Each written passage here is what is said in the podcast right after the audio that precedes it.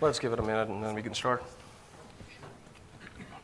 Oh, actually, you know what? Our time started. Let's go. Yeah. Good afternoon, everyone. Thanks for coming to our presentation. Um, by way of introduction, I'm Jared Vandeweghe. I'm part of Deloitte's M&A offering portfolio. I advise clients on IT operating model design. I help them think through how they need to change to incorporate some of the new trends that are out there, like agile, DevOps, and cloud. Um, I'm Naveen Advani, uh, work for Sysco. I get asked this question, so I'm going to clear this up right up front. Not the Cisco with a C, not the computer networking company. We are Sysco with an S. We do different kinds of networks, supply chain networks for food distribution. Uh, I lead uh, a component of our IT organization that's focused on supply chain merchandising. I also have responsibility for uh, data and analytics platforms in the organization.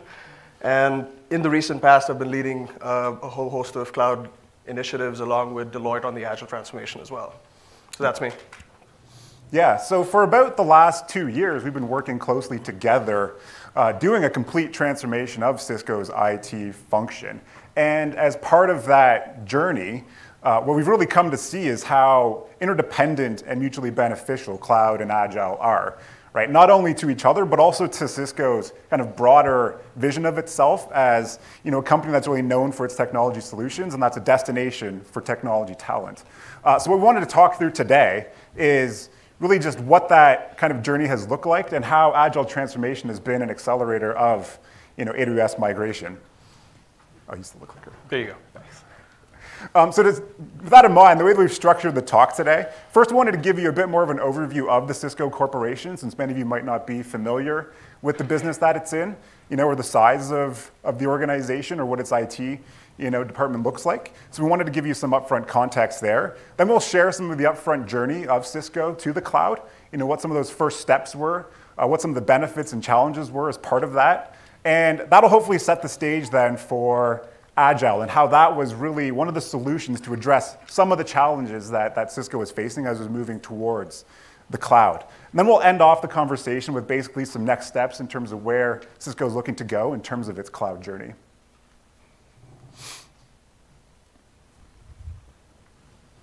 Do you want to build the whole slide out? All right, so let me give you a little bit of an overview about Sysco. Um, we are a global food distribution organization. We market and distribute food products to various different industry segments, from restaurants, mom and pop shops, uh, all the way up to healthcare institutions, education institutions, travel and leisure. So the, the planes that you came in on, or the restaurants that you're going to eat at this week, there's a very high likelihood that the food that you're eating there went through the Sysco supply chain. Uh, we are 59 billion in revenue uh, last year uh, and growing. We've grown over our history through a lot of M&A activity. We have about 67,000 employees globally. We operate in about 13 countries. Um, out of that, we've got about 500,000 unique customers. Uh, we, we've got SKUs of over a million actively sold.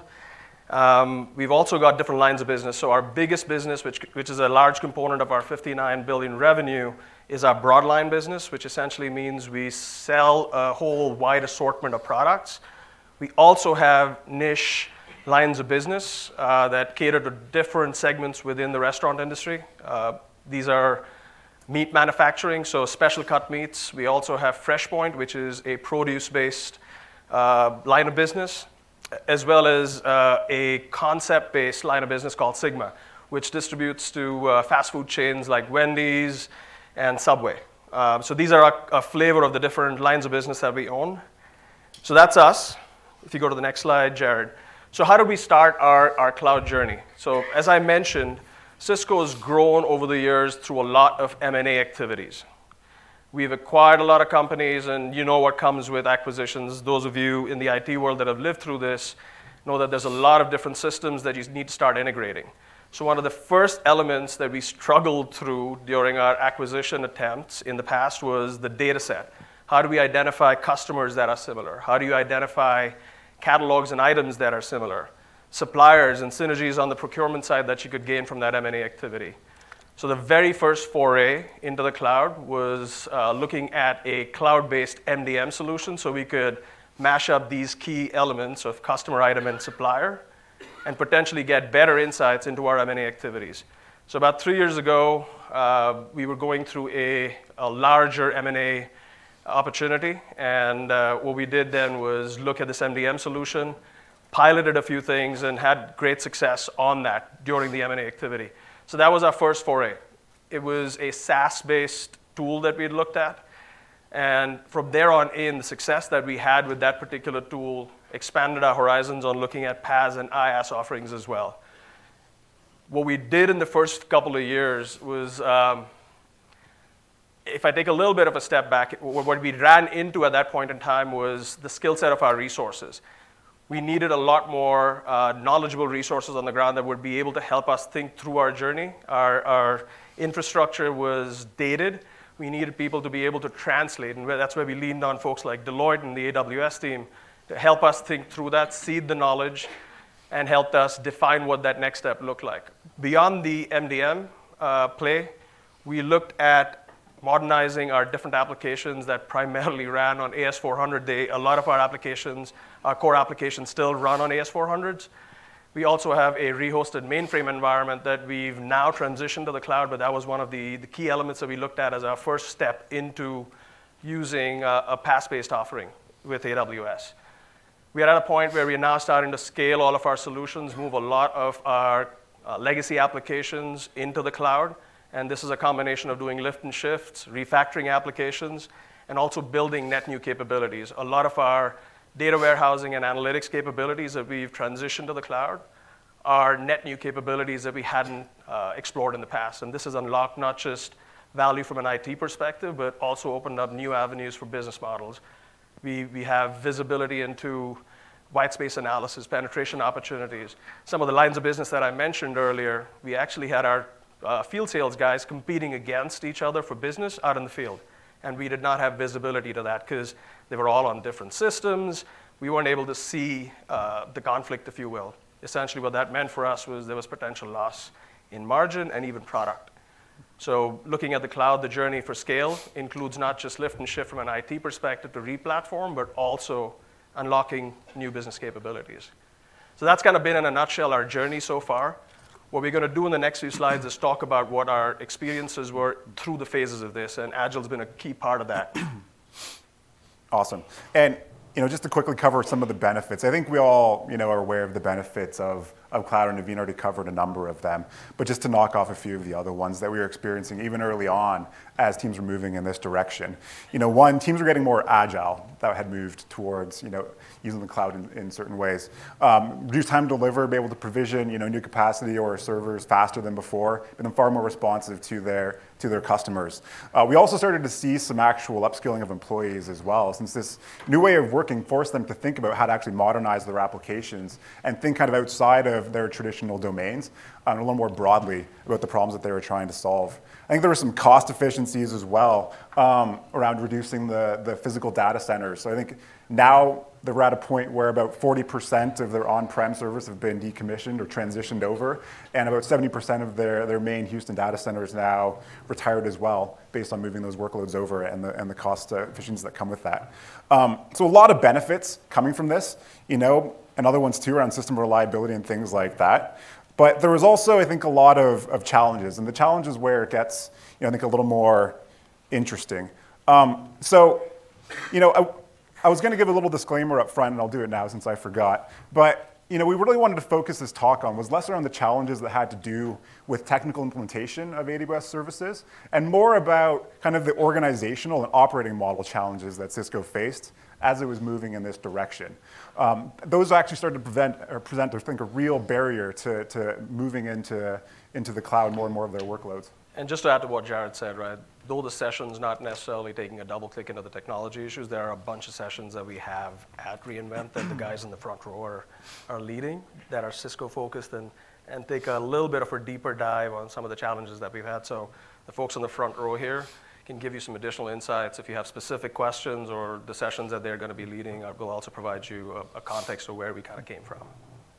So, you know, with those benefits that we talked about, the demand was high, but some of those organizational challenges that were preventing, you know, scaling cloud more broadly or faster, you know, were things like, you know, having at that point in time real experienced, strong leadership around this that could really define the strategy for cloud, think through what the right model was with service providers, what the right migration path was, and which areas should be targeted first, you know, and things like that. So I think that was one challenge. And it was expanded on the fact, by the fact that the workforce itself was not used to working in this way. You know, so the more general workforce didn't know necessarily how to um, design, develop, or run cloud-based solutions, which prevent another real obstacle to, to accelerating this journey. Um, an added issue then, you know, if you tried to fix that from coming outside, was the structural fact that, you know, the hiring manager in the organization didn't necessarily know what types of talent profiles to target either in order to bring in kind of that next generation talent that could work in this way. So they ended up essentially hiring people according to the mold that they had in the past, and which led then basically to the old way of working and, and kind of preserving that way of working versus pushing forward. Um, and that then also then turned into more reliance on the vendors that were in place at that time. You know, so in a lot of cases, you know, if you're moving to the cloud, that's going to ultimately eliminate a lot of the, the, the, work that vendors are doing. And so they're not necessarily incentivized to, to do that work and to help push the organization forward. So that became another issue. And then there's just the organizational challenge, the fact that the organization was structured you know, more in, in, silos, right, as most IT organizations or traditional IT organizations are. So even in the infrastructure space, you know, you had separate network and security and server and other teams. And if a, if a team wanted to move, you know, uh, to the cloud, they had to then interact with all of those teams and stitch together a solution, you know, and all the handoffs that involved, which made it basically a very inefficient and, and manual process and not necessarily, you know, pushing people to actually move in that direction. So those are some of the, the more operating model challenges that existed and that were really causing you know, a barrier in terms of moving Sysco forward in terms of its, its cloud ambitions. Yeah, just to add a little bit of color to what Jared said there and give you guys some specific examples. I had a couple of teams. Uh, uh I'll take one example of our, our uh, rehosted mainframe environment where we were trying to move our mainframe up into the cloud, our rehosted mainframe up into the cloud. Um, and the team essentially comprised of, and you kind of mentioned this a little bit, was we had a managed services vendor that we used for managing that application. So uh, the skill set in-house was fairly limited. Uh, one of the folks in the front row here kind of managed that, uh, that capability or that technology and the platform.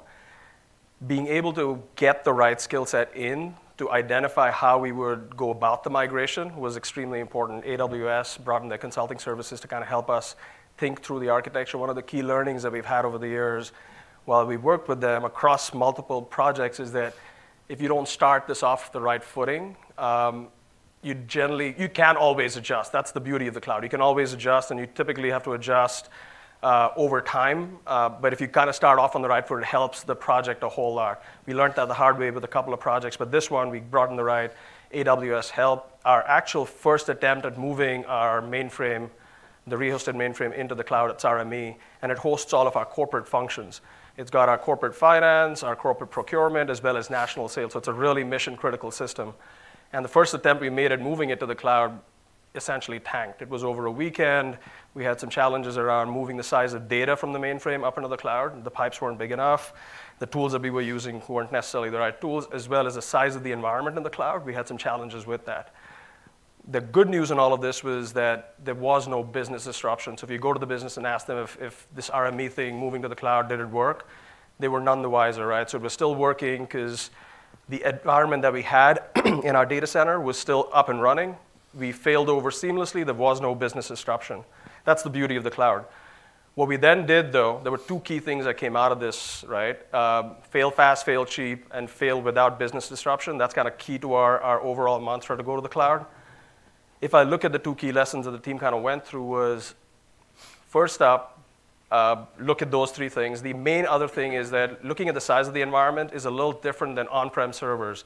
What I mean by that is you can always size up a cloud environment and size it down. So when you're thinking about migrating to the cloud, go as big as you think that you need to go, and then you can fine tune over time. You don't really have that luxury with on-prem servers it's all in, or you, have got to figure out that's the size that I need, and you're essentially locked into that capex investment for time. With this, we've been able to, over what Mike, over a two year period, we've been able to resize that environment and reduce our cost footprint down by 50%. So we sized it up. The second attempt we made, we were successful. We sized it up, moved all of the data, And over time, we've got our cost reduction down to uh, 50% of what our original run costs were on the on-prem data center. So that's another key learning that came out of this. The other one quick thing that I'll make note of is that, and, and Jared alluded to it in his, uh, in his talk about the, the resources and on-site talent. We were a heavily outsourced organization three, four years ago. Over the last three years, we've been able to insource the right kind of talent for the right strategic areas. So we've chosen our areas that we want to go deep in on. Those are the secret sauce elements, if you will, for our landscape. And we've insourced those and not just insourced those with the same technologies, but also brought in resources that understand the domain and the cloud technology world. So it's a good hybrid mix of the talent that we've got in-house for those critical systems.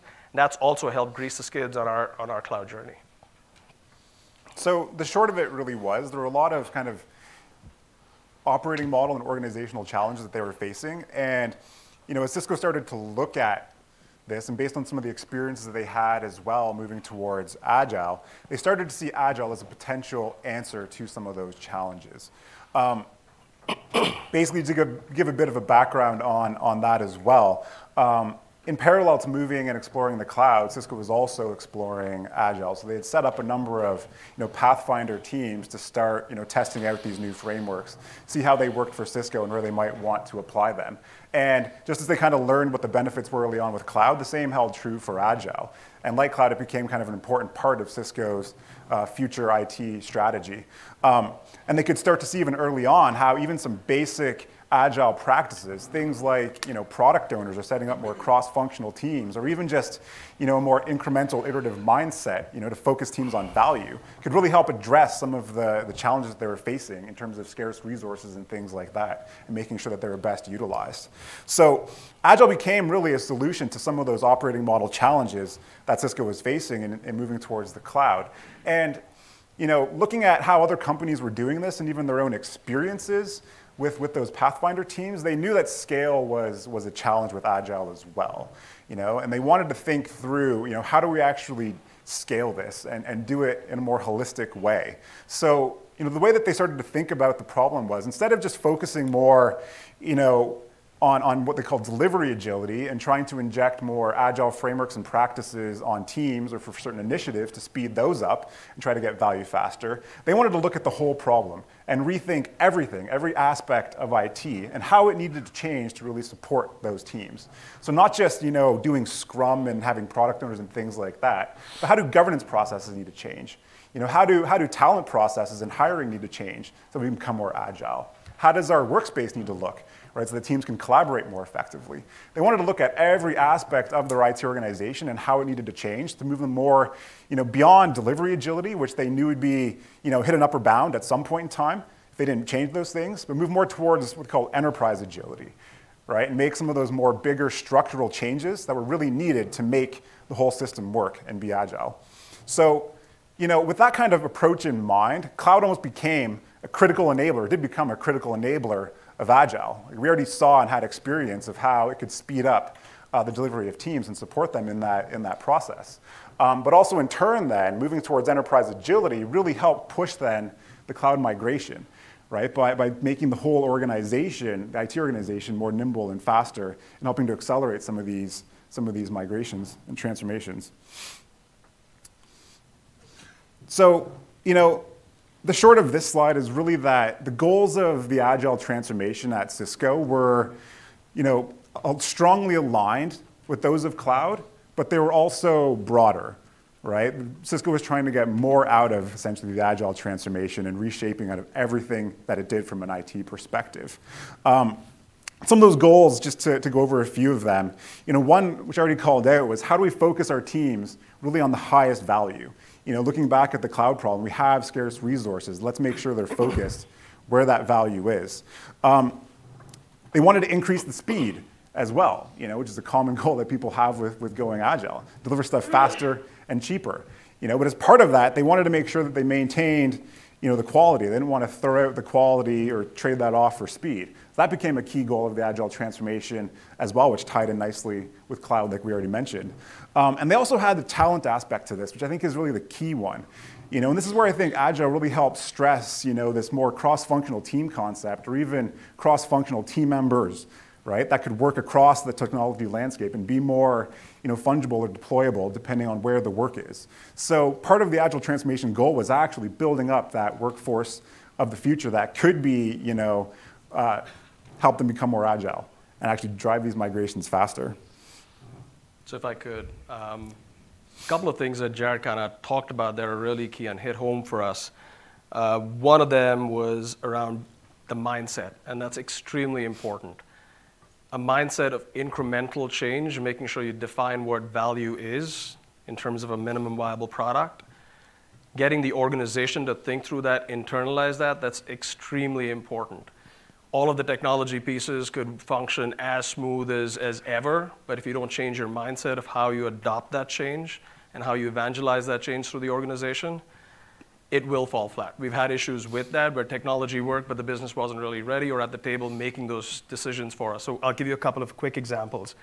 Um, I don't know if any of you have had a chance to look at some of the, the presentations that we did last year at reInvent, but one of our key successes within AWS was our, our data lake that we built in, in AWS. It's called Seed, uh, Sysco's ecosystem for Sysco's enterprise data lake. It's our data lake. Thank you. Um, there is, I promise there is, there is a full form for the acronym as well. You can look it up on YouTube. Um, that, that actually was initially started off as a replatforming technology project. Right? We had an aging appliance and we had to get off of it. The challenge with that was we were spending dollars in the IT budget to get a technology project done. what we had to then do was figure out a way to identify business value and iteratively get off of the, the boxes that we had on-prem into the cloud. So we partnered with the business, figured out there were opportunities in the category management and merchandising space, took those business opportunities from a data and analytics perspective, moved those functional areas into the cloud, into our first data lake uh, install, got business value out of it, and had the business really onboarded on the journey, right? So from a technology replatform project, it became more of a business value unlock. So wherever you guys can find that good balance between business value and technology uh, replatforming, absolutely go for it and do that because that then builds the momentum and the right lens on migrating to the cloud.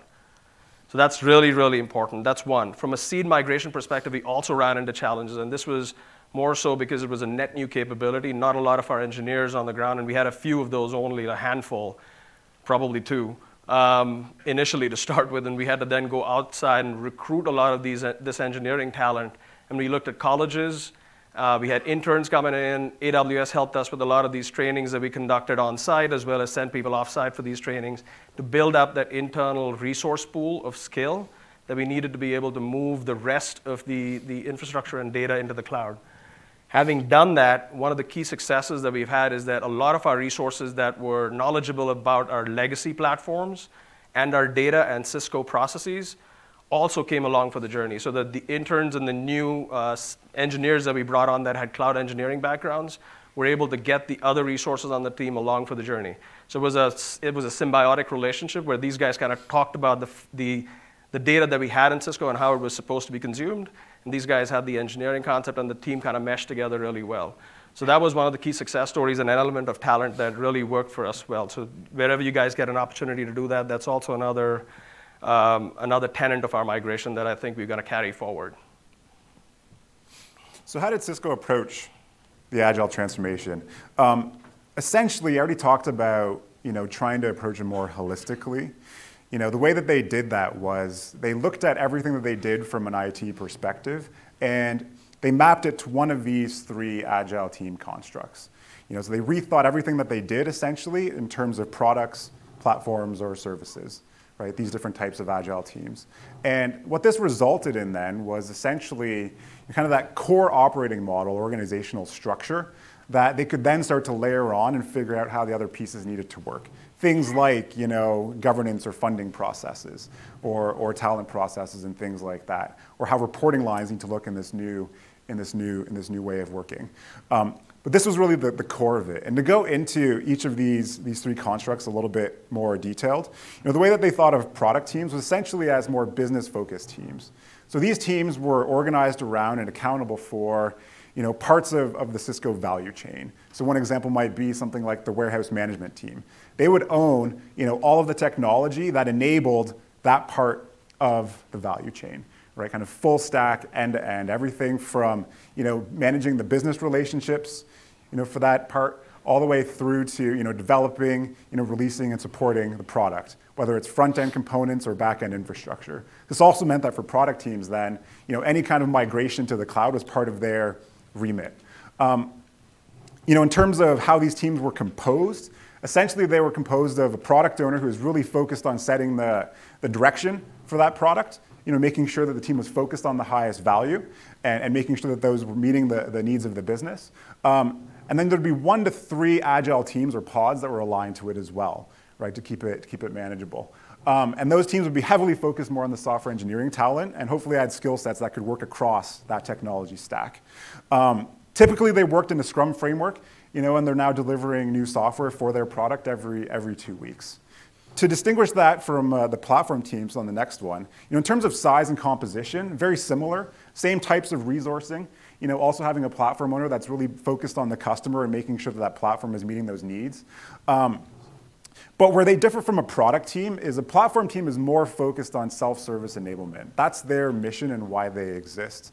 You know, the whole point of a platform team is to enable product teams to work independently without handoffs, without that service relationship, which we'll talk about in a second, that they can move quickly and be agile and be responsive to their, to their, to their customers. So that's a platform team, right? And the third one then is really a service team, which is where, you know, there's still, you know, automation or self-service is just not feasible or doesn't necessarily make sense. So an example of that might be something like you know, vendor management or help desk, right? You still need to have you know, some kind of handoff or manual intervention to support product teams.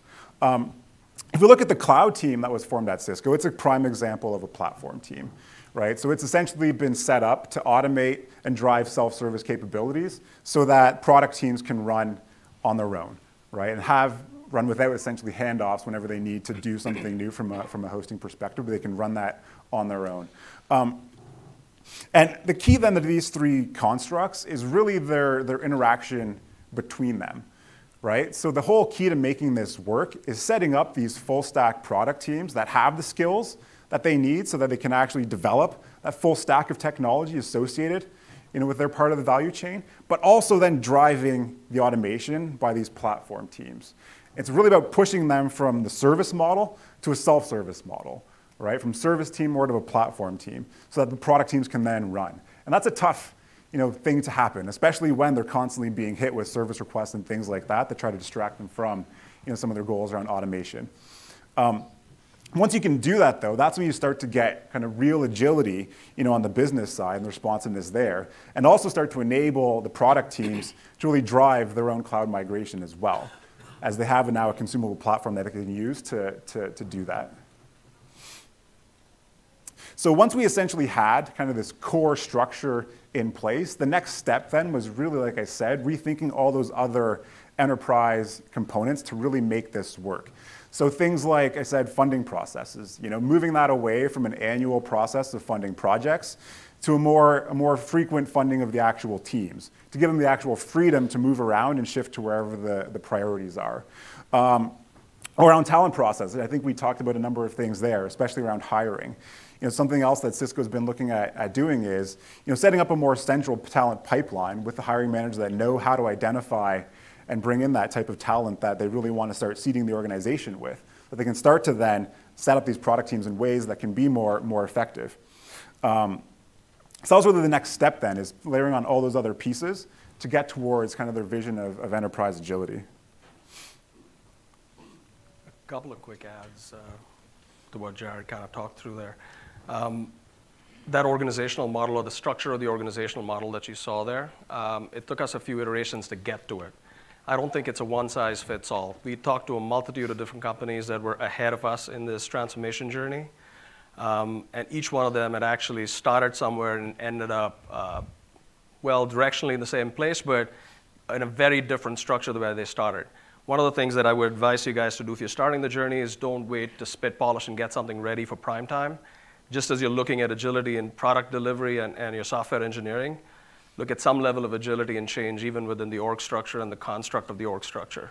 Start somewhere where you think it's right, and then start, be open to the fact that this will morph and change based on learnings that you have through that journey. We've learned that over ours. We've been at this for a couple of years. It's what you see on the slide there is substantially different than where we started. And I'm sure it will continue to evolve over the next few years as we learn more. One of the other things that's critical to us is uh, getting the business on board with us on the Agile journey. Agile is not something that IT organizations do in a silo, right? Some of the interpretations that we had of Agile when we started this off was Agile is something that you guys do in two weeks and give me things faster, right? That was the interpretation the business had. And all of us, hopefully, in the room know that that's not really the case. We need the business to be at the table, to take ownership of what they want built, help us prioritize backlogs, and work with us on a regular cadence so that the product that we're, that we're delivering to them, excuse me, uh, is actually what they need, right? So it's not something that's thrown over the fence and four months later, some vendor somewhere has developed something and the IT organization goes back to the, to the business and says, this is what it is. So this is not just a mindset change for IT, but it is also something that's really, really critical for the business to be at the table for.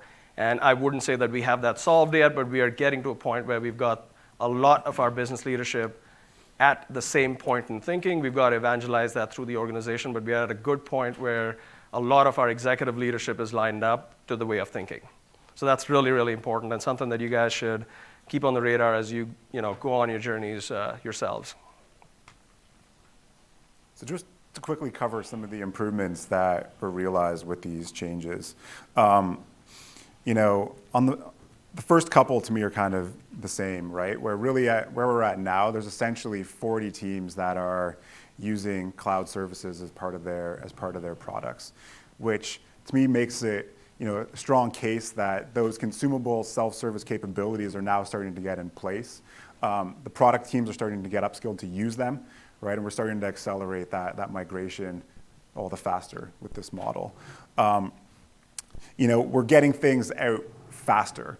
You know, over the course of this transformation, the average time that it takes to develop a feature has gone from around 50 days down to about 19 days, including the development of new self-service capabilities by the, by the cloud team or new business capabilities by product teams. So that's another huge, I think, improvement that we've, we've been able to, to achieve. That and the actual throughput as well has, has more than doubled over that course. So before where around just over 300 features were being developed every, every two weeks in every sprint by, across the teams, now we're hitting over 700, right? So we're getting a significant productivity gains as well through this model, right? Which is all kind of, I think, a, really great news story. And the last one is really the shift then in, in, in kind of the position of I, IT and becoming more of a, you know, trusted partner with the business, right? Now that they have you know, started to work more closely in this new way of working and seen some of the benefits of it, it's starting to change the way that, that, that IT and the business are working together. We're in a partnership type of uh, model.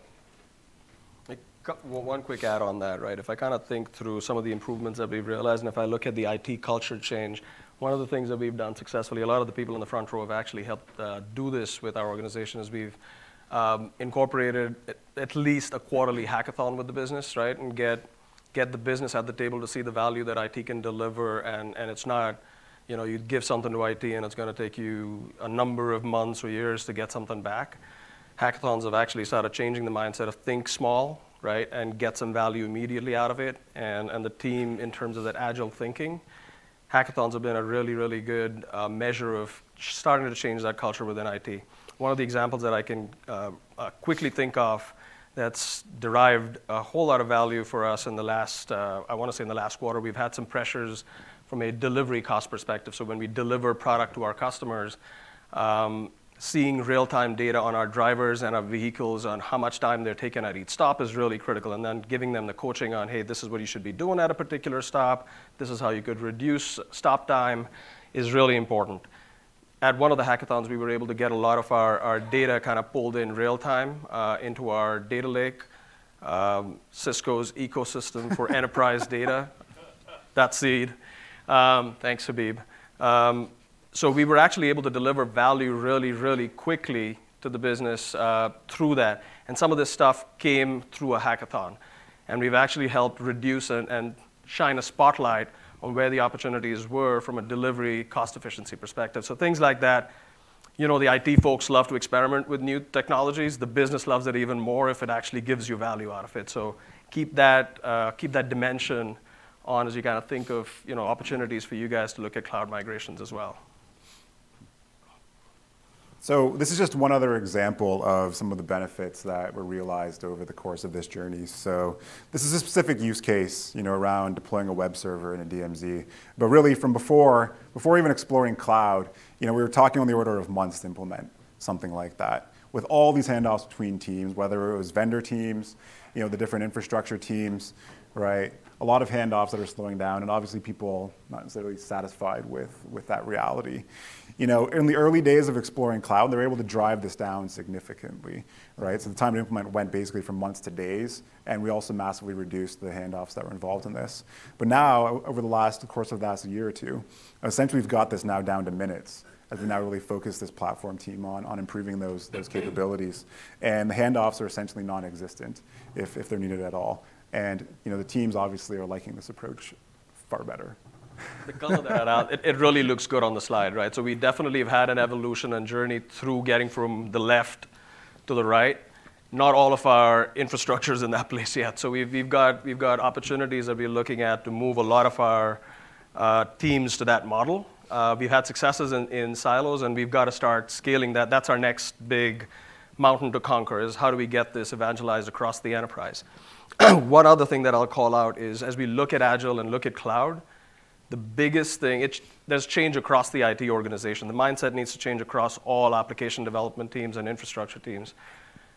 The biggest change is for the infrastructure teams because they move from the doers, you know, building servers, making sure servers are up and running, monitoring servers, to then becoming teams that enable product teams to have their own, uh, own infrastructure and manage their own infrastructure. So going from that mindset to being able to support product teams to do their self-service is a really critical shift and important element of this. And as we looked at that slide there, the left was infrastructure doing everything to now becoming more of a self-service enabler, if you will, for the product teams. And that's, in my mind, big, been the biggest uh, speed bump that we've run into. We've gotten over it. We've got to figure out our, our way to kind of scale this out to the enterprise now.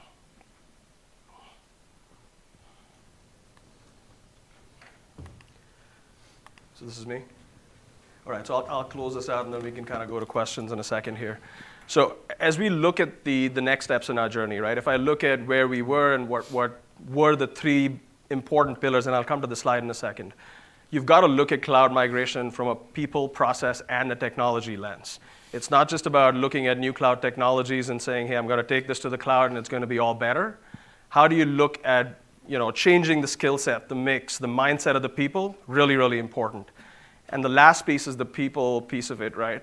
Is how do I, act, uh, the people piece of it is the talent, and the, the actual, uh, the change in Agile is the, the other key component of this, is how do I actually start changing the mindset of the organization to think in iterative increments and value increments as well. So these three elements, if you kind of think of holistically, that'll help you on your Agile journey. From our perspective, the three things that you see up there, we are now focused on adding new capabilities through the cloud.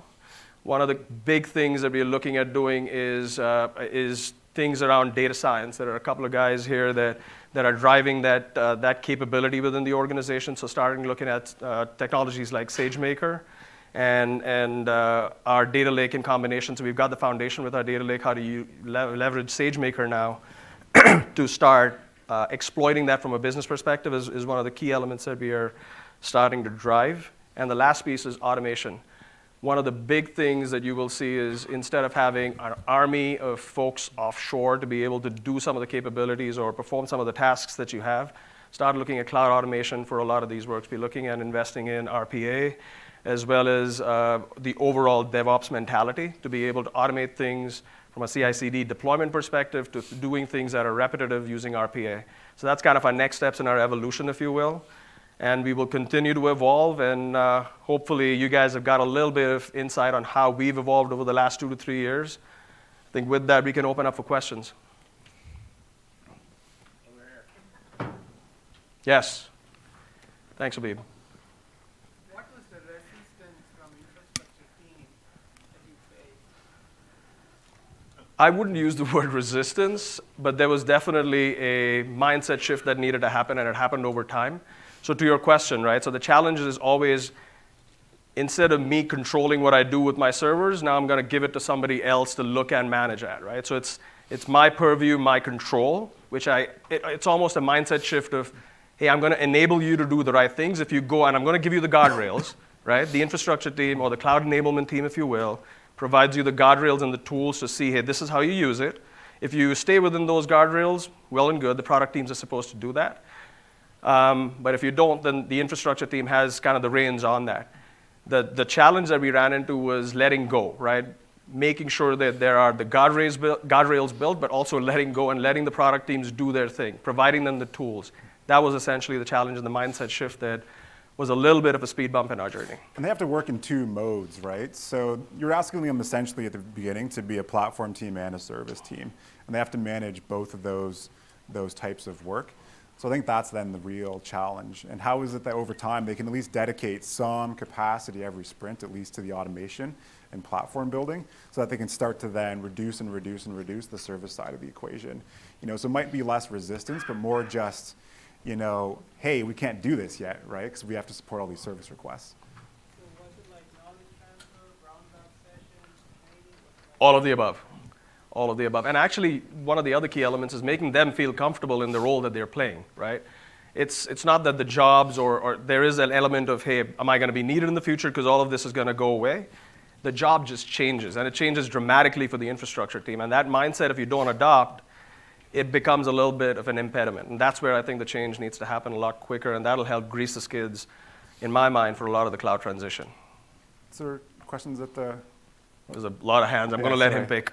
I think I saw you first. Yes, yeah. How did you manage to budget this process? Like how well did you, and in terms of how was your biggest Jared, do you want to take that? How do we manage the budget through this process? process? When you came up with your business case and why you're doing this, and you step back, how close were you on target? Ah. um, yeah, so the last time that we checked on this, I'm not sure if I can actually cite numbers from the business. Let's not do that. Let's please not do that. But essentially, last time we checked against this, we were uh, trying to think of the percentage off. You know, we were about, you know, within 10% of where we wanted to hit. You know, 7% off. There you go. Right. In terms of right now, at this point in time, we're pretty, pretty close. Right. It was more. The business case was around a two-year timeline, so that's where we were still about 10% off. But in terms of where we hope to be at this point in the trajectory, we're actually pretty close. So, was your question around budget planning and how we plan for this, or? Or, so we just did our migration and, you know, we came up with a surprise in our budget process. I was wondering if anybody else like. I I do want to qualify what he's saying, though, right? So, one of the key elements that we kind of learned over the journey is it's not just about the numbers and it's not a like for like in most situations.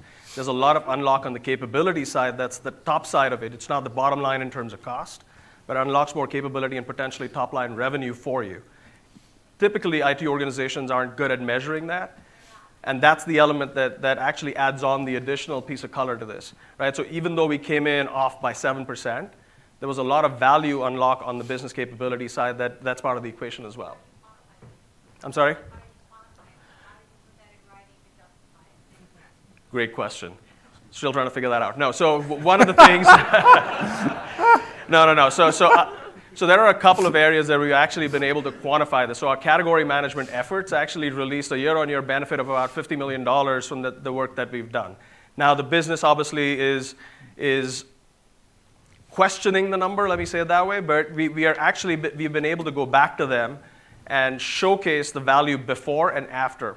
And I don't think the, the numbers lie when you look at what we've been able to prove out with what we've done with category management in particular. Oh, yeah, I think you were first.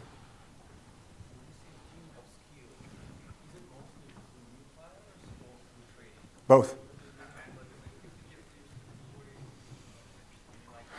I think it varies by team. Um, in, in the most aggressive, the example that I kind of took about on the, the seed team, I would say it was probably like a 70 30, with 70% being net new. To the team's essentially net new. We've got probably one or two resources that were the original resources that we had to upskill, but those core resources have been key in my mind to get the new resources onboarded with what we wanted to do and understand what we had in our landscape.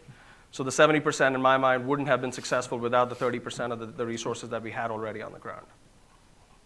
Yes? When you started building your guys' DevOps teams, the actual full teams, how did you decide what resources would fall in and how the business unit would be migrated in as well? Because the big thing I've seen contention with is the business unit's ability to not think that they're not part of IT. Because they always say, I'm not IT, but they are. They have to be to do this uh, migration.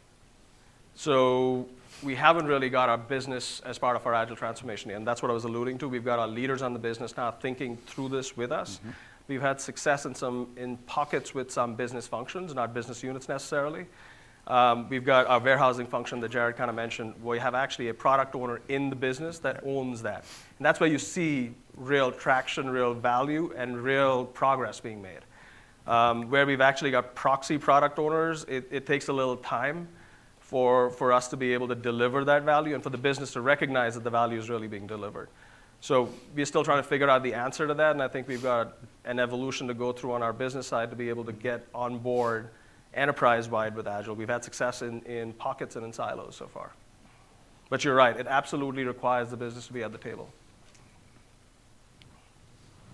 Yes? Yeah. How do you measure the performance of your teams? What metrics do you look at? Oh, yeah, lots of metrics, right? Like um, some of the key ones that we've been using, at least early on, I think it goes through phases with, with teams. I'll look at least from an agile perspective. But initially, we're looking at their velocity. You know, how stable is their velocity? Is it increasing? At least early on, is it now getting more stable? Um, looking at you know their sprints. Are they conforming to what their sprint goals were? Are they actually hitting their plans? Sprint over sprint was a key one early on. You know, other ones that we've wanted to start looking at as well now that teams are starting to get more mature is you know are they actually managing their technical debts? and driving down defects. So something like failure demand and how much are they committing to each sprint in terms of technical debt and, and other things like that to make sure they're maintaining the, the quality of their, of, their, of their products and platforms. Um, we're also looking at customer satisfaction. That's one of the key ones that we wanted. You know, who cares if we're fast and building a lot of stuff if our customers aren't happy? So that was one of the key metrics that leadership really wanted to focus on as well and make sure was in place. So as you move from low to high, that's like, uh, your team size reduced, so what did you do with that? Say that again, I couldn't quite follow the question. Team size reduced from, um, seven to eight to one to two, as you move from low to high in terms of agile, uh, practices. Oh, it's more about refocusing, I think, those resources on more value-add activities. You know, so instead of process being a service, you know, they're actually now focused more on automation and things like that. And those numbers were, were handoffs, they yeah, weren't it wasn't. It was handoffs. It wasn't.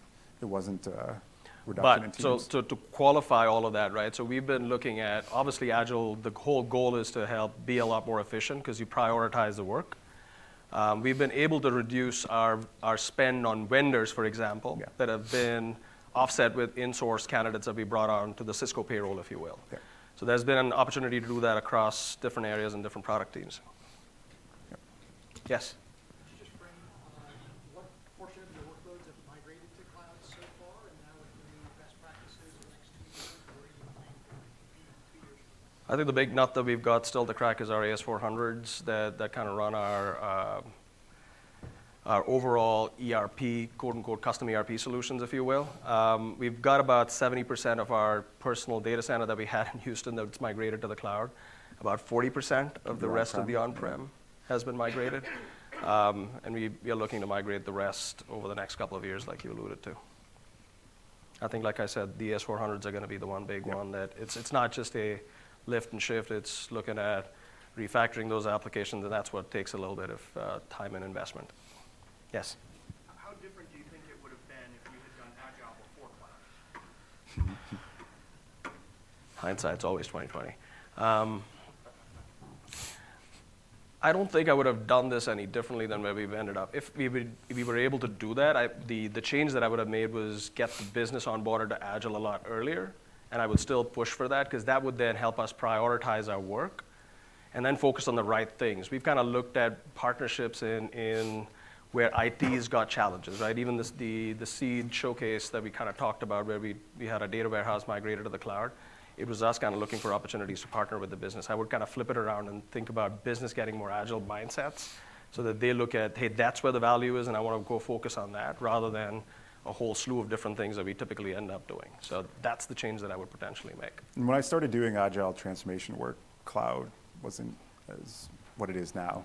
Um, and basically, there it was a matter of engaging with infrastructure teams a lot earlier and making sure that agile teams were having that planning horizon so they could plug them in and make sure that those requirements were known and fitting into their more timely or time consuming processes, if that makes sense. There's a couple of questions over there.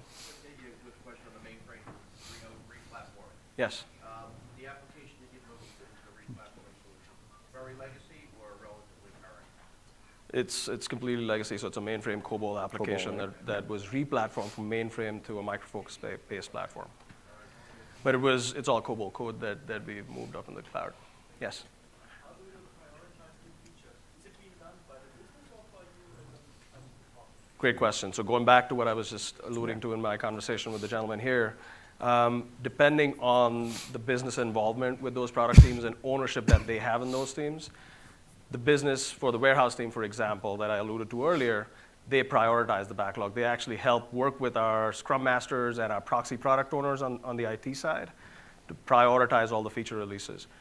There's another flavor, which on the other extreme is we kind of go back to say, hey, this is all the stuff that is in our queues, and we proactively work with different stakeholders across the business to be able to prioritize that, where we don't have clear line of sight on product ownership yet. So, like I said, the ideal place for us to end up would be product owners reside in the business and they actually help drive prioritization. But that's an evolution that we're kind of getting to. Yes, are one of you guys. Your end of life? You had one already, the guy behind you now. Go ahead, go ahead, go ahead, go ahead. How are you guys treating your end of life then with that logic? Because are you guys treating all end of life products where they have to go cloud, or are you guys giving them the option where they can go wherever they want? So that's an interesting question. So the, I'll take it the flip way, right? Any net new capabilities, we are pushing for cloud first, right? So that's kind of the path that we want to go for. For legacy applications, it's, I think, a two-pronged lens of why would you move to cloud. If there's a clear path to move to cloud and there's a financial benefit or a capability unlock, absolutely, check the box. If there isn't a clear line of sight, right, and, and it's more complex and it's a longer time duration, which IT needs to invest in and there's no clear business alignment on it, we typically keep it on the back burner. There was a question right behind you. Yeah, re- remind me, how many employees do you have? How many what? How many employees? People working I'm sorry. Uh, 67,000 overall in Sysco. From an IT perspective, we've got about 1,000. Yeah. How long, Oh, did it take to, to, He's policing the questions in the back there. uh, to break up those si- silos? Are you done with breaking up all of the IT silos that you have? Because I can imagine that takes years. yeah. We're still we're working on it. I think we're in a good place, but like I said in my earlier comments, I don't think you stop. I think it's an evolution that you're on a journey continually. We are at a point where I think we've, we've made substantial progress in breaking down those silos within the IT organization.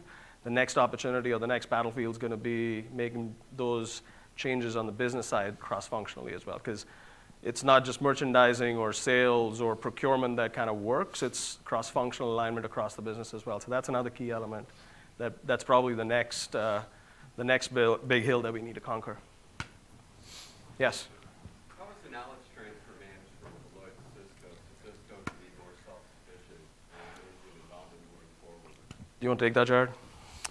Yeah, um, like speaking from a transformation perspective, because that's at least the role that I can I can um, speak to. We've actually done this in lockstep with Sysco from the very beginning. You know, so about two years ago when we started, and you know whether it was you know leading this with with Sysco people, right, that were actually owning this transformation and working with them day to day. Um, even the whole coaching program that we stood up, we didn't bring in Deloitte coaches. We launched Sysco coaches and supported them so that they were actually driving and sustaining this change on their own from the very beginning.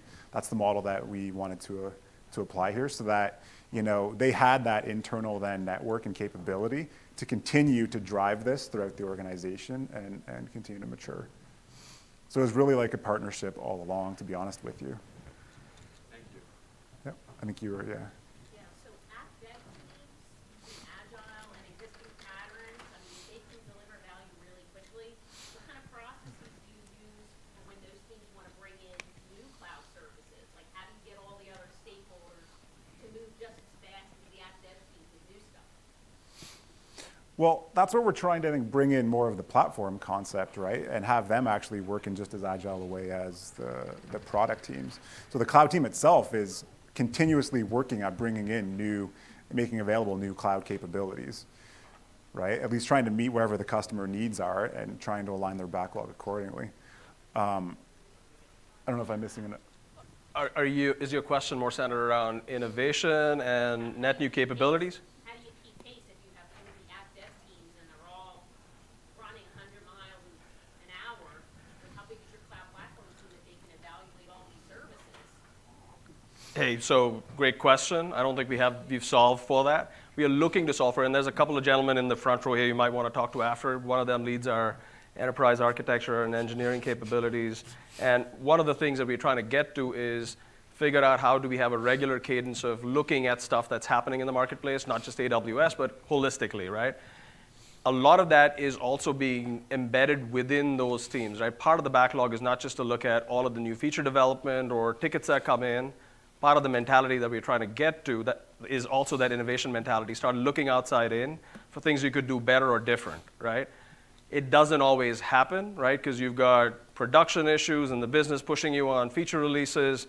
So that's a discipline that I think comes with evolution. Uh, part of it is also some of the principles that we're using in our uh, architecture and engineering space to start looking at these more proactively. I don't think we've got a silver bullet for it yet, but that's actively on our radar. Another question here. So you mentioned one of the KPIs as to um, DMZ web servers. it used to take days for release, not just minutes. Presumably, business uh, needs a lot more than a web server to see a business value, right? How do you quantify that? How do you structure that business transaction related value improvement? Um, yeah, well, that's the other metric that I cited as well, where essentially, you know, the time that now takes to to deliver a new feature, you know, whether that's a new business feature or you know part of you know the cloud platform, it's it's essentially we just measure the time, like that total lead time from when it comes into the backlog until when it's done and released, right? And from that perspective, it's gone from around 50 days to around 19 days is the current average time around that. So business feature will come in as a story. in a Yeah, exactly. Yep, exactly. Yep. How is, uh, how is, uh, Agile and cloud help with the M&A activities? Are there any specific benefits Hmm.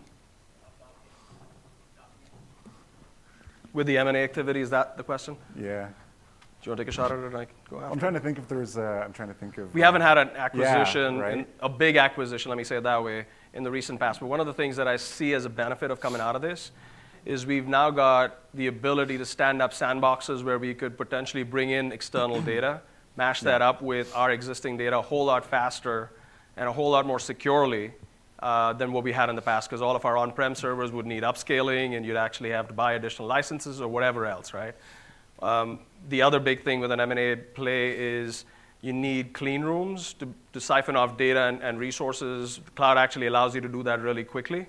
And we've got the capability to do that with, uh, with our current foundation that we built in the cloud. So if we go in for a, a big acquisition in the next few years, I think we are a lot more better positioned to be able to do that from a tech perspective than I would say we were three years ago. No. Go ahead, Manisa. Do you by chance have a session tomorrow at four forty-five at the MGM about how you went from a large-scale legacy migration to the cloud? We do. We do. And all of you guys are welcome and should come to that session, and you'd learn a lot more about our actual technical transitions. Thank you, Manise. Great question. That was the best question of the, the hour. All right, awesome. Thank you, guys. everyone.